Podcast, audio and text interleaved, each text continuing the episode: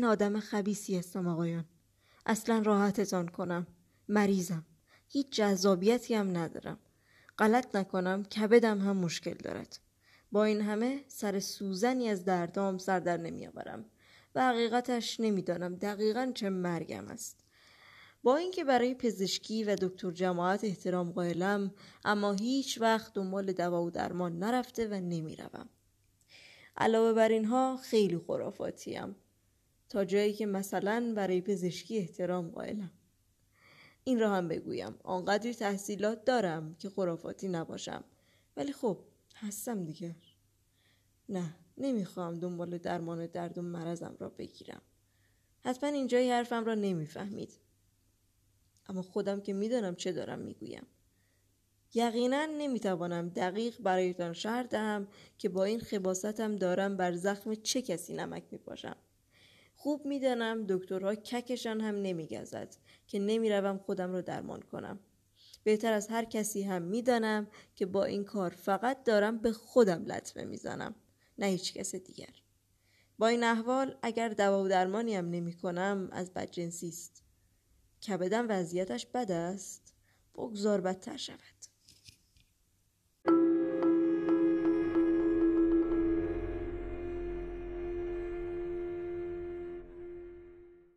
بیست سالی می شود که وضعیتم همین است.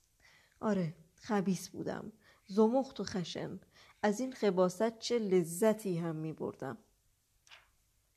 اهل رشوه گرفتن نبودم تا از طریق آن جبران مافاتی کرده باشم. راستی از میزان تندی و گزندگی حرفایم هیچ راضی نیستم. ولی خب خطشان نمی‌زنم. اولش اینطوری نوشتم. چون فکر کردم خیلی تند و تیز از آب در میآید. ولی حالا می‌بینم که انگار فقط می‌خواستم شوخی کوچک و مسخره کنم پس دیگر از قصد خطشان نمی‌زنم هر وقت ارباب رجوع با تقاضای رسید و تاییدیهای به میزم نزدیک می‌شد دهنکجی می‌کردم و وقتی هم دست می‌داد کسی را ناراحت کنم لذتی داشت که در وصف نمی گنجید. تقریبا همیشه همچنین توفیقی دست می‌داد. آخر بیشتر مردم ترسو هستند. به خصوص اگر ارباب رجوع باشند. بین آنهایی که اسمشان با حرف ف شروع می شد افسری بود که هیچ نمی توانستم تحملش کنم. طرف اصلا نمی‌خواست تسلیم شود و با صدای چندش آور شمشیرش شاخوشانه می‌کشید. یک سال و نیم تمام من و او سر این شمشیر و صداش جنگ تمام ایاری داشتیم و بالاخره هم پیروزی با من بود دیگر هم سر صداش خوابید تازه این ماجرا مال جوانی هم بود. اما آقایان می‌دانید نکته اصلی خباستم کجاست؟ خب در اینکه هیچ پایمایه جدی ندارد.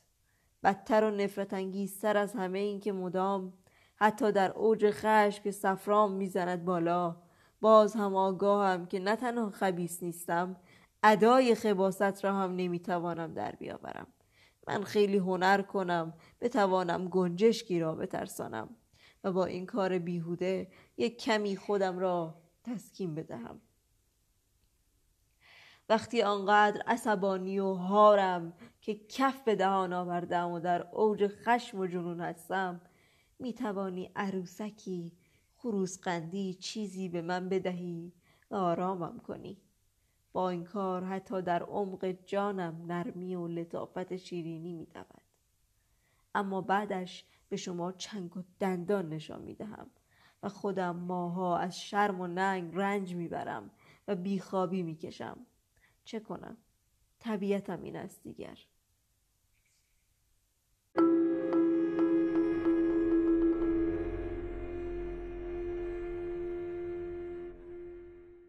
مدت هاست که دارم به دروغ می‌گویم. آدم خبیسی هستم. تازه همین دروغ را هم از روی خباست گفتم. من فقط خودم را برای مشتی ارباب رجوع و آن افسر لوس کردم. وگرنه در اصل هرگز نتوانستم در حقشان خباست درست و حسابی کنم. رفته رفته عناصر به شدت متناقض و زیادی در خودم یافتم. حس می کردم این عناصر متناقض در من رشد می کنند می‌دانستم که همه عمر درونم بوده و رشد داشته و مدام می‌خواستند از جانم بیرون بریزند. اما خودم راه ندادم. نگذاشتم بیرون بریزند. عمدن هم نگذاشتم. این تناقضها به طرز شرماوری آزارم می‌دادند. تا حد تشنج بر من فشار وارد می‌کردند. و آخرش هم رنجاندندم. چقدر هم رنجاندند. آقایان به نظرتان نمی رسد که دارم یک چیزهایی را پیش شما اعتراف کنم و بخشش می طلبم؟ مطمئنم همین فکر به ذهنتان رسیده در هر حال به شما اطمینان می دهم که برای من هیچ تفاوتی نمی کند.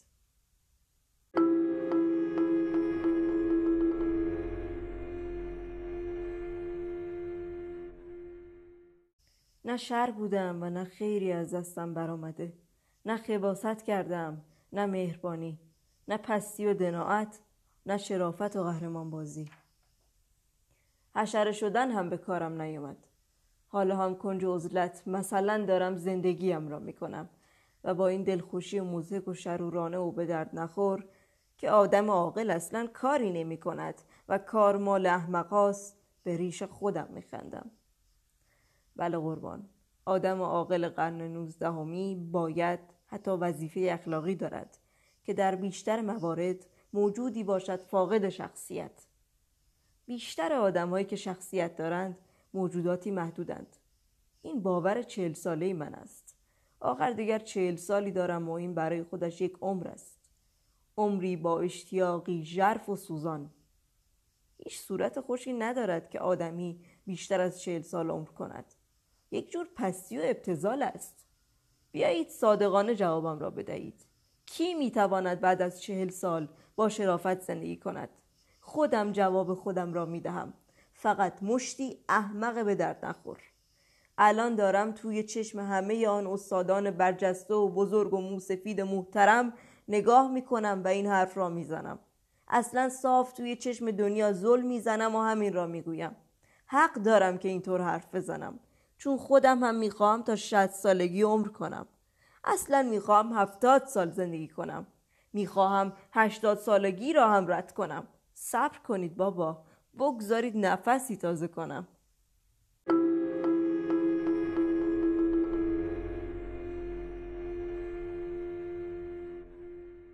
سروران من نکند فکر می‌کنید سر کارتان گذاشتم. اگر اینطور باشد که در اشتباهید. من آنقدر هم که ممکن است به نظر بیاید دل خوشی ندارم. با این همه اگر سرتان از پرحرفی به درد آمده گمانم همینطور باشد. پس بفرمایید و از من سوال کنید. اصلا کیم و چه کارم؟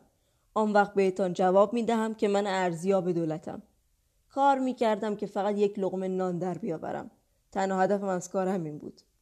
وقتی سال گذشته یکی از اقوام دورم شست هزار روبل برایم ارث گذاشت. بلا فاصله استعفا دادم و مقیم همین گوشه عزلتم شدم. قبلا هم توی همین گوشه عزلت زندگی می کردم اما حالا دیگر مقیم اینجا شدم. یک اتاق محقر و متعفن در حومه شهر. خدمتکارم پیرزنی دهاتی است که از فرط حماقت شرور و خبیز شده. علاوه بر اینها همیشه بوی گند می‌دهد.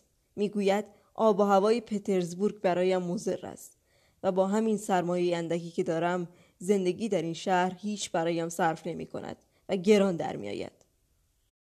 خودم همه اینها را بهتر از عالی جنابان فرزانه و با تجربه ای که به من مشاوره می دهند می دانم. بروند به جهنم. همینجا می مانم. از پترزبورگ پایم را بیرون نمی‌گذارم. برای اینکه آخ حالا مگر چه فرقی دارد بروم یا نروم با این همه یک آدم شایسته و حسابی درباره چه چیزی می‌تواند با کمال میل صحبت کند؟ معلوم است دیگر درباره خودش. جواب همین است. پس من هم از خودم می‌گویم.